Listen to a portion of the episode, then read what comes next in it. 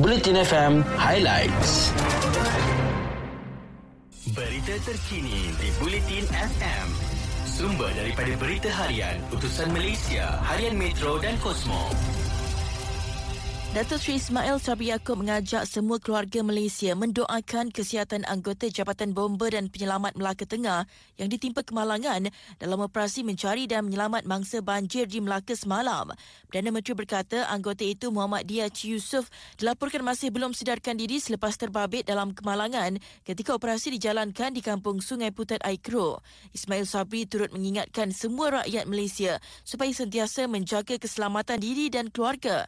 Berikutan hujan hujan lebat di seluruh negara manakala beberapa kawasan dinaiki air. Dalam kejadian kira-kira jam 5.30 minit petang semalam, Muhammad Dia berusia 46 tahun tidak sedarkan diri selepas rebah ke dalam air banjir ketika menjalankan operasi menyelamat. Ketika kejadian mangsa dipercayai sedang memasang tali di kawasan banjir bagi membantu penduduk kampung keluar dari kediaman masing-masing.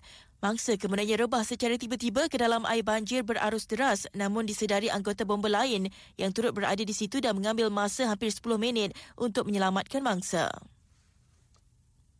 Dalam perkembangan lain, Prasarana Malaysia Berhad meramalkan peningkatan bilangan penumpang untuk perkhidmatan tren dan bas di sekitar bandar hingga 80% pada tahun depan berbanding sejak awal pandemik tahun lalu.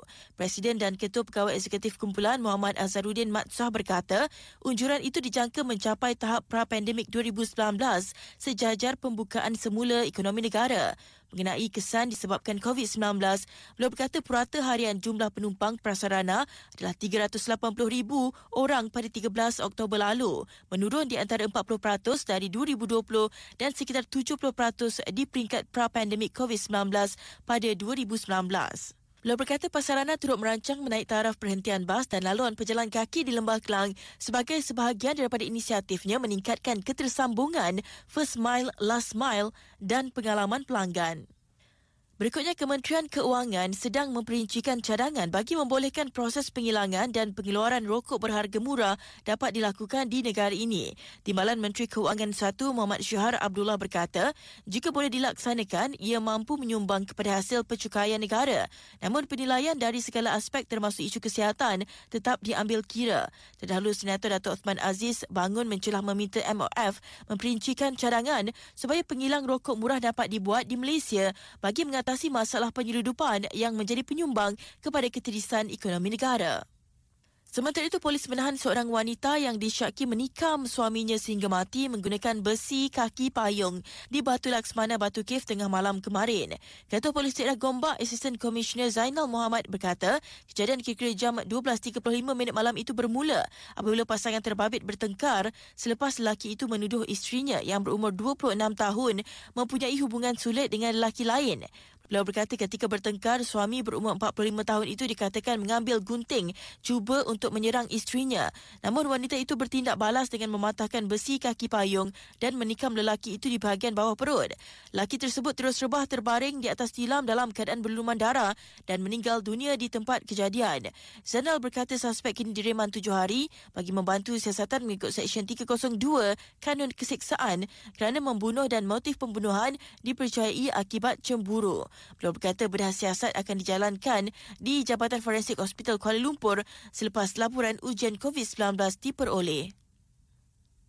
Seterusnya, penyanyi Siti Nordiana alias satu lebih dikenali sebagai Nana memberitahu Mahkamah Session di Kuala Lumpur semalam bahawa beliau sering disindir dalam Instagram Live Lan Solo sehingga peminat mula menyedari perkara itu dan mempercayai kata-kata didakwa fitnah yang dilemparkan terhadapnya.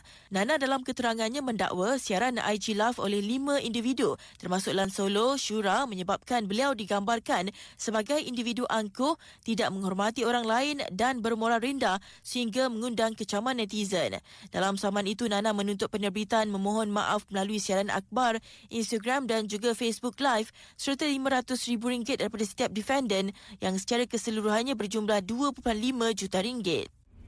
Berita Sukan di Bulletin FM.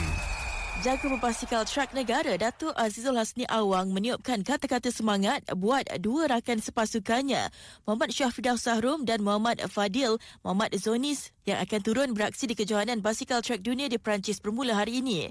Azizul Hasni yang juga pemenang pingat perak acara Kirin Sukan Olimpik Tokyo 2020 berkata dia percaya kedua-dua pelumba muda itu sudah pun bersedia untuk menggalas tanggungjawab besar buat negara dalam kejohanan berkenaan. Peluang buat Syafri Daus dan Fadil untuk sekurang-kurangnya menaiki podium cerah selepas beberapa pelumba utama dunia tidak beraksi dalam kejohanan itu.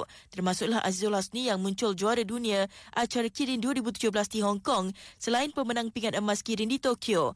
Syafri Daus yang beraksi di Olimpik Tokyo bersama Azizul Hasni akan menjadi pelumba pertama negara memulakan cabaran di Perancis apabila beraksi dalam pusingan pertama acara Kirin hari ini. Pelumba berusia 25 tahun itu turut akan menyertai saingan pecut individu yang dijadual berlangsung pada Sabtu dan Ahad ini. Fadil pula akan memulakan aksi dalam acara 1 km ujian masa individu pada Jumaat ini dengan misi untuk melakukan catatan di bawah 1 minit sekaligus memecahkan rekod kebangsaan miliknya dengan catatan 1 minit 00.305 saat. Malah dengan itu sekian berita terkini. Jom dengarkan lagu menarik kesukaan anda di Audio Plus. Terima notifikasi jika lagu yang anda suka akan ke udara. Muat turun sekarang di App Store atau Google Play. Semuanya di satu platform dengan Audio Plus.